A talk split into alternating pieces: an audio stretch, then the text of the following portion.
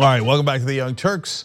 Uh, we got a great hour coming up for you guys. We got uh, interviews right now, and then uh, about the debate, and then we're gonna do a post game. That's a pregame of the debate. Uh, Anna and John will show, join me for that. Uh, tyt.com/join to become a member to get that, and then of course we're all gonna watch the debate. And after the debate, immediately after the debate, uh, or at eight o'clock Eastern, eleven o'clock. Sorry, eight o'clock Pacific, eleven o'clock Eastern, whichever one is first uh, come here and we will analyze the debate for you guys. All right, uh, speaking of which, joining me now is Briahna Joy Gray. She is the National Press Secretary for Bernie Sanders. Briahna, great to have you back on the Young Turks. It's good to be here. All right, uh, momentous day, fascinating day. We've got a debate coming up in a couple of hours, uh, but a debate has sprung up already, uh, and it is uh, online and all over television. It is about Elizabeth Warren and Bernie Sanders. Now, I'm not going to start with Elizabeth Warren's comments. I'm going to start with Meghan McCain's. Uh, she said about Bernie Sanders, quote, he has a problem with women. He has for a long time. I don't want another misogynist as president. Women in this country are sick of it, and I've always thought he has a problem with women. How do you respond?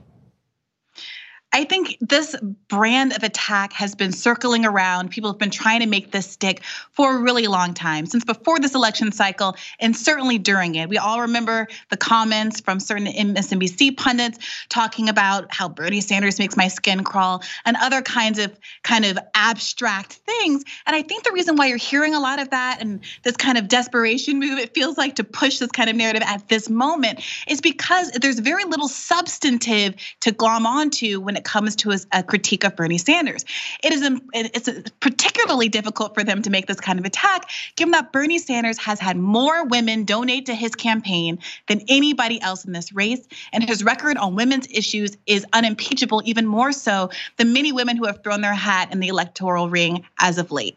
So I think what you're seeing is an effort to kind of use, um, let's say, uh, kind of uh, abstract, um, you know, um, non-specific critiques of him because talking about his actual record is a losing proposition for those who would like to diminish this campaign and the multiracial, working class, um, uh, predominantly female effort that is supporting it. So Briahna, you worked in media. You were former uh, contributing editor to Current Affairs, former senior politics editor at The Intercept. Um, I heard today, off the record um, or on background, however you want to characterize this, so I'm not naming the person, uh, that uh, CNN and other media outlets had been working on this story uh, for months. Um, mm. So I'll be honest, you know, I, I do commentary on this show. My take on that was, um, oh, so you'd been planning to call him a sexist for months and just looking for the opportunity and an angle to do it. Um, am I being too cynical, or I mean, has your experience on the campaign made you uh, a little bit more skeptical, to say the least, about the national media?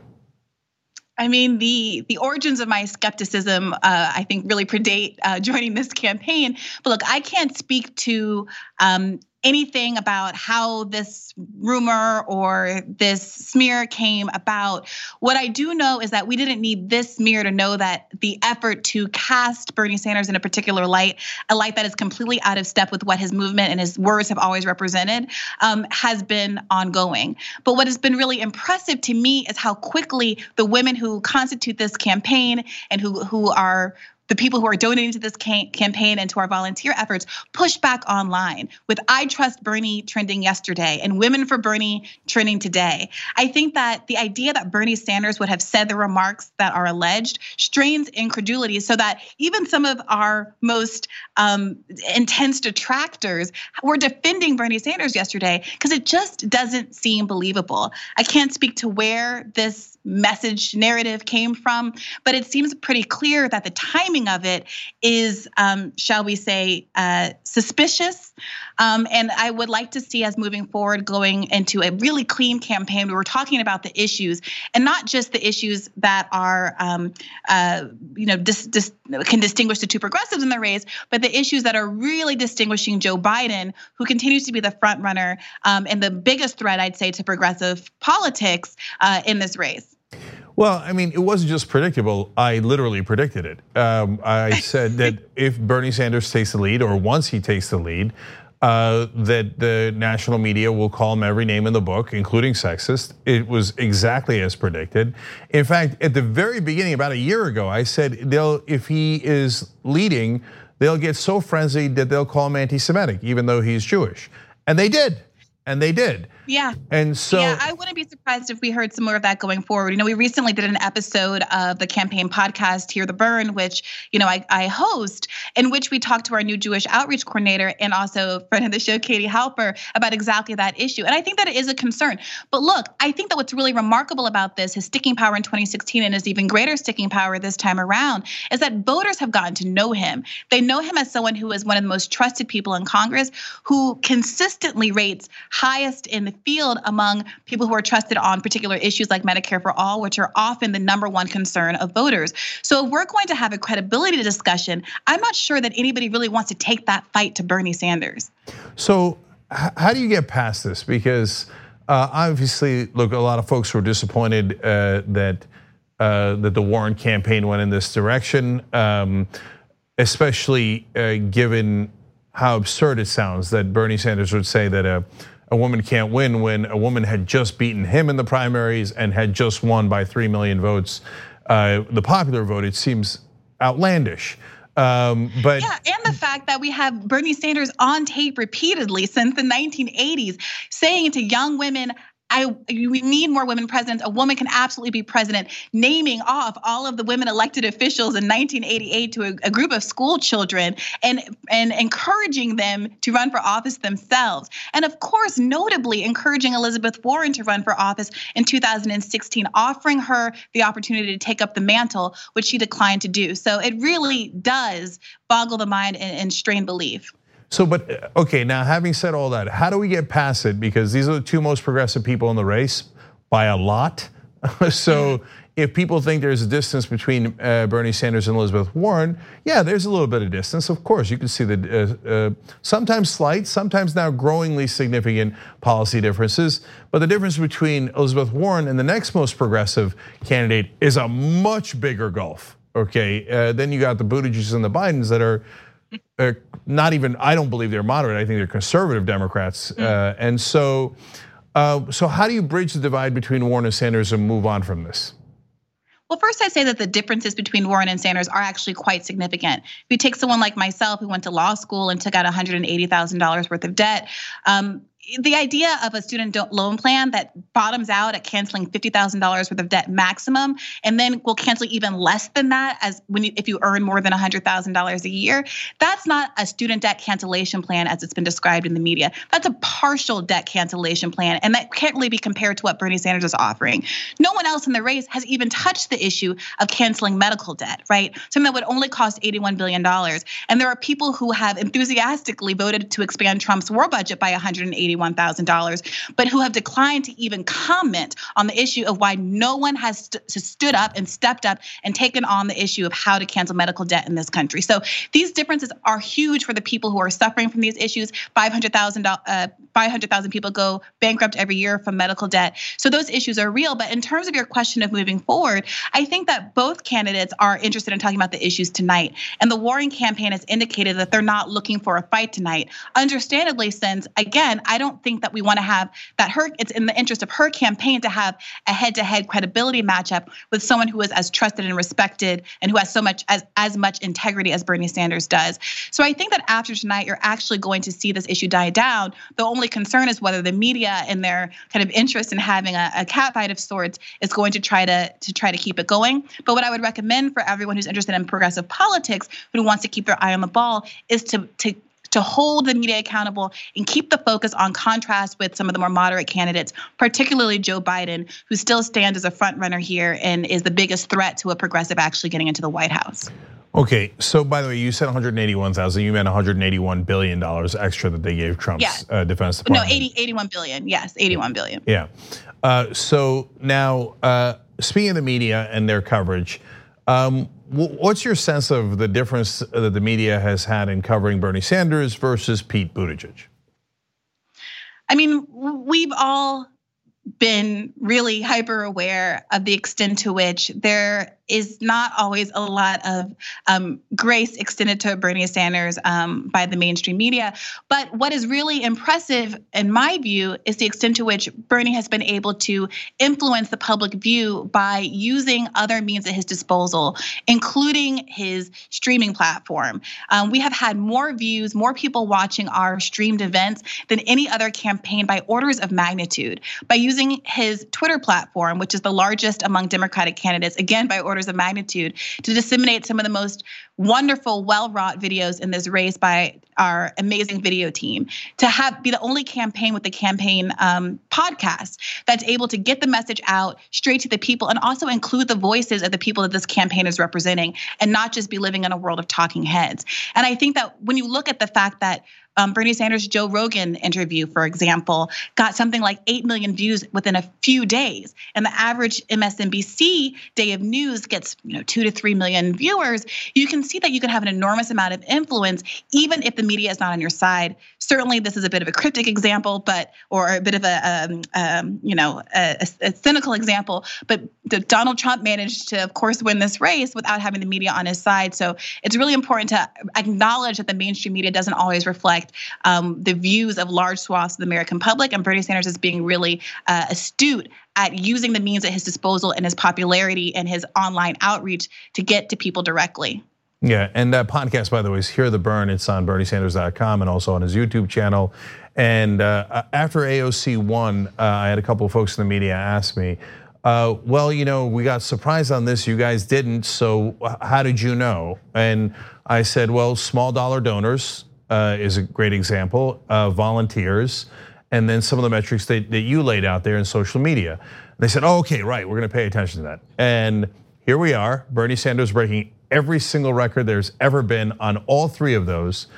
And yet, I see articles in Politico about how small dollar donors are not a good indication of the country. Big dollar donors are.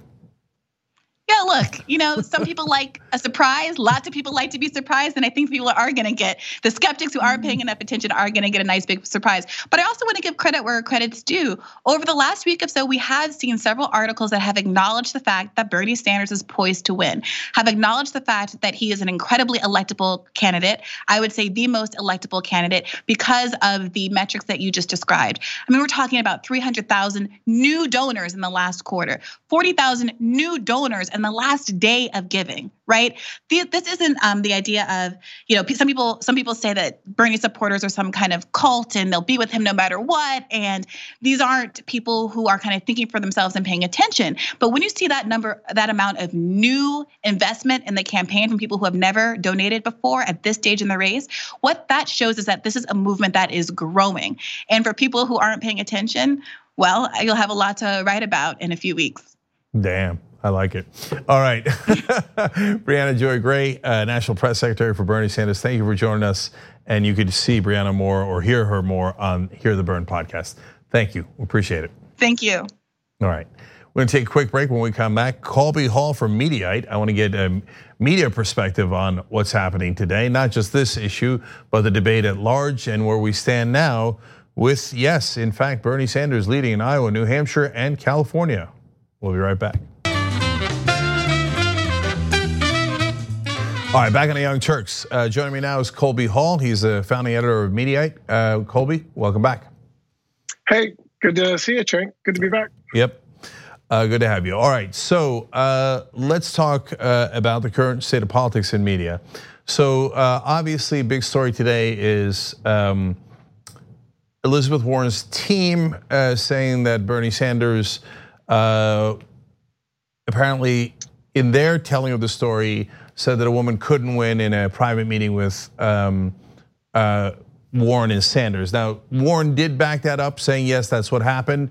Uh, obviously, some folks are finding that a little hard to believe, uh, given the current political climate. That it, not only that that Bernie Sanders would say that, given his record, uh, and given the fact that he had just lost to a woman and a woman had just won the popular vote, uh, but also because you would have to be politically moronic to say that to someone who is likely to be your opponent soon. Um, uh, anyways, um, but what I wanted to ask you about is the media coverage because uh, if you cover that story just by itself without giving the context of Bernie Sanders' voting record and his history of talking about women's rights and fighting for women's rights, it might give a misleading picture of who Bernie Sanders is. If you, you know, if you've never heard of him or if you haven't heard of his record in the past. I never heard of right. him, it seems less likely in this case. But if you don't know his voting record, don't know where he stands on the issues, you might think, oh, it's a 50 50 proposition of whether he's sexist. That's my take on it. Curious what your take on it is. Well, um, you know, I, I think we have to separate between media and journalism. And sadly, journalism doesn't really exist in the way that it used to. It's primarily Mediaite. So when you would you, I think, rightfully criticize those who are sort of being unfair or only giving like sort of top line stories of what they've seen? They're not really journalists; they're aggregators, right? And you know, I launched media. I, we mostly sort of answer the question, "What have you missed?" So like, we're not. We do uh, some journalism. We do a lot of original reporting, but we also aggregate a lot of stories. So when you hear, for example, Meghan McCain on The View uh, talking smack about Bernie Sanders and defending Elizabeth Warren, who's been on The View a bunch of times, or even anyone you know, uh, MJ Lee at CNN who broke this story, um, they're not necessarily doing the thing that is they're supposed to be doing. They're not holding themselves to the accepted journalistic journalistic standards that are kind of this whole sort of story he said she said is kind of absurd and i think the backlash towards elizabeth warren has now been sort of greater than what i think most people have foolishly claimed to be i mean even morning joe uh, joe scarborough said like this is, you know, he was incredulous. There's no way that Bernie Sanders, an elected senator who, you know, is a very savvy guy, would say something, uh, you know, so stupid. I do think also that um, Elizabeth Warren, to her defense, she's one of a handful of female senators. So her truth may be that, yeah, she's heard a lot of stuff and she heard it in a way that wasn't there could be there could be reasonable space between what Bernie intended to say and what she heard but I really think that it all comes down to we're three weeks away from the caucus. Bernie and Elizabeth, Bernie's up in the polls, and Elizabeth Warren really wants his voters, and so you know it's politics. Uh, desperate times call for desperate measures. So that's I think this is this is politics, and even though we don't want our, our favorite politicians, those who we believe with, to play politics, everyone plays politics, and uh, we'll see how it flushes out at the end. Yeah, I do want to agree with one thing you said there. Um, that I really think that there could be a misunderstanding. And I'm not saying that to be Pollyannish. Uh, I, having run a company, I know that there are misunderstandings all the time. And if you don't get people together in right. a room, uh, they uh, right. mushroom out of control. Uh, so it's right. possible that he intended one thing and she interpreted another thing. It happens all the time in, in human behavior. So that's possible. But I want to talk about the media's role here um, because you know I heard today uh, and it's just on background, and you know, so I can't vouch for its complete authenticity. Uh, but that that CNN had been working on that story for months, uh, which then makes me wonder: were they desirous of that story, um, eh, of that to be true? Um, and and so um, and and then that leads to the question, Colby, of the media's role overall, because I'll tell you right now, I said on air that they would call uh, Bernie Sanders sexist and every other name in the book if he were to take the lead in the polls. Here we are, three weeks out. He's taking the lead in the polls, mm-hmm. exactly as right. predicted. The media has done uh, what I said they would do, not afterwards, but I said it ahead of time. In fact, a year ago, I said they'd get so crazed that they would call him an anti Semite, and they've also called him an anti Semite, even though he's Jewish. So, did I get lucky, right. or is there a pattern here in the media? You got lucky. You're not that smart. So, um, jokes aside, jokes aside, um, you know, I, I, think that's fairly astute analysis. I think that that's a fairly easy thing to predict. That you know, uh, the wind always blows harder at the top of the totem pole. So if uh, you know Bernie's lead of the polls, I mean, he's going to get the most critique. Uh, of course, there are sort of institutional biases. You know, uh, you know, I think a good friend of mine pointed out how sort of Pete Buttigieg is sort of the establishment support of corporate media, and Bernie is kind of the classic sort of internet supported, kind of organic, disintermediated uh, support. Um, that said, I think you know I've written about this extensively in a bunch of columns that um, the, the biggest bias that the media has generally is that of conflict, right? So uh, it's not necessarily an ideological uh, bias. It's one that is, you know, where where's the bleeding that will lead, so to speak. Um, where can we find the fight? And this sort of fell in their lap. And as I said, you know, Bernie and Elizabeth Warren both are fighting. You know, Bernie's got 20% of Iowa poll, uh, most recent Des Moines uh, Register poll. Uh, Elizabeth Warren, I think, is at 18%. You know, they're cannibalizing each other. And if if if one of them were to get the other, that would be, you know, stunning. That would be 38% of the vote, basically. Um, but I will say that, you know, I think we're in this weird space where, you know, journalists are so eager to report on something that they've heard. Uh, MJ Lee reported this uh, for CNN. And to their credit, uh, just before, like at seven o'clock hour, Erin Burnett on CNN revealed and sort of admitted that uh, she reported this basically purely from Elizabeth Warren's take. Now, is that sourced, or are we? Can we really source someone's opinion? No, um, but they sort of admitted that they just sort of like went with Elizabeth Warren's kind of like I wouldn't say propaganda, but her feelings.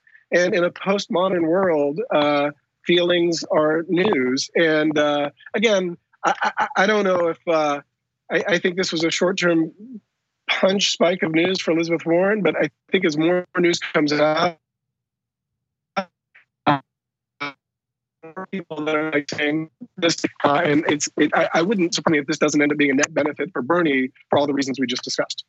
Yeah, and, and look, to be fair to Elizabeth Warren, I, I, don't. I think it's probably more than just her feelings. She thought she heard Bernie Sanders say that, and so that's. Uh, well, I think. I think of the Washington Post. The Washington Post said. I think it was the Washington Post that reported that. Uh, according to two sources that were apparently aware of that, uh, that uh, what it was that he said is that he thought that Trump would play dirty against a female candidate, uh, which he certainly did, and that was likely interpreted as you know a woman couldn't win. Again, at this point, we're splitting hairs between two you know sort of admirable sort of civil servants who whose hearts are in the right place. Like this is not, you know, this is where we sort of like uh, you know people sort of eat their own, right? Um, but uh, you know the media coverage isn't necessarily they're not going in depth about this they're just doing surface level he said she said which has sort of led us to the milieu that we're in. Yeah. I actually want to ask you about that. We're not really looking at issues. Sure. Yeah, I actually want to ask you about that. Uh, I think the right way to, to report, especially if you're one of the bigger organizations, would be to give the voting record of Bernie Sanders and the voting record of Elizabeth Warren on women's rights and what they have said and what they have fought for throughout their history. That would be great context for this story but we almost never get that, and it's deeply frustrating. But I want to pick up on uh, on something you said a little bit uh, ago because I think it's really interesting. In a sense, the uh, this campaign is is also um, a contest between the internet and mainstream media. Uh, if if Bernie Sanders wins, it appears that the internet is stronger than mainstream media. Right. Whereas if right. the mainstream media continues to attack him, which they've done as long as he's ever been on the national stage and takes him down and puts up uh, someone like Buttigieg, which they've had, honestly, in my opinion, a love affair with uh, and have not well, been very critical of, uh, then then the corporate media wins. Um, what's your take on on that battle?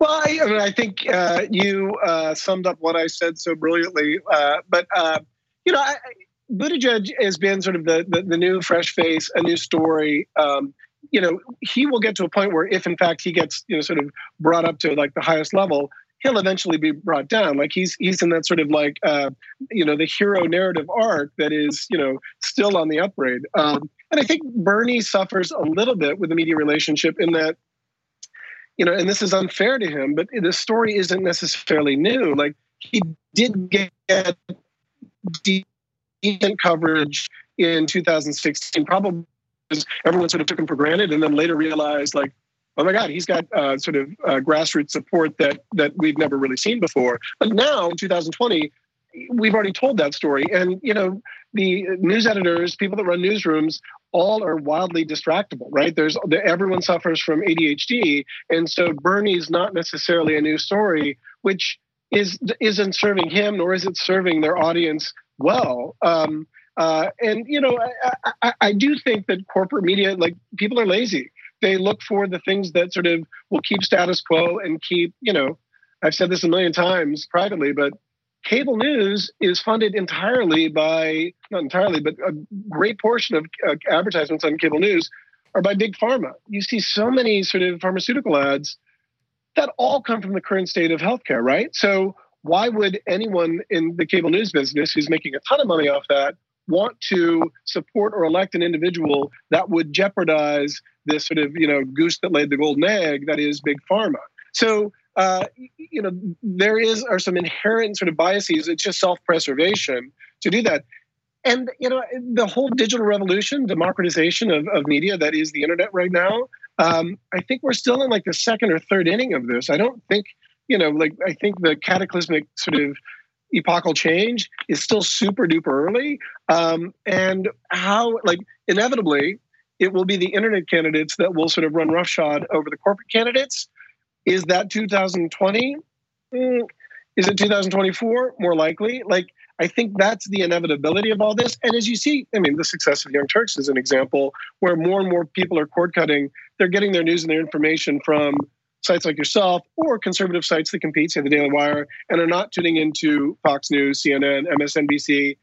And as long as there's a responsibility of the of the coverage and there's a sort of a, a commitment to smarts and in you know good information, uh, as relative as that could be, I think we'll be better off. I'm not sure everyone is. I think that there are people that are doing sort of misinformation uh, by design, willful misinformation, uh, especially with corporate uh, uh, media.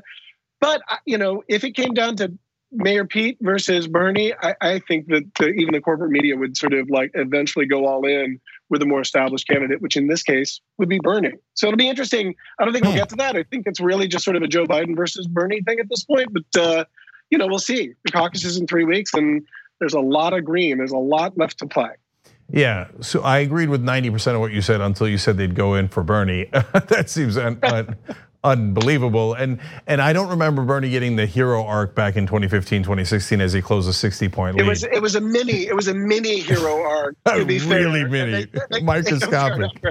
there you go. There you go. All right, Colby Hall uh, from Mediaite. Thank you for joining us. Really appreciate it. Cenk, it's always great to be here. Thanks for having me. All right, thank you.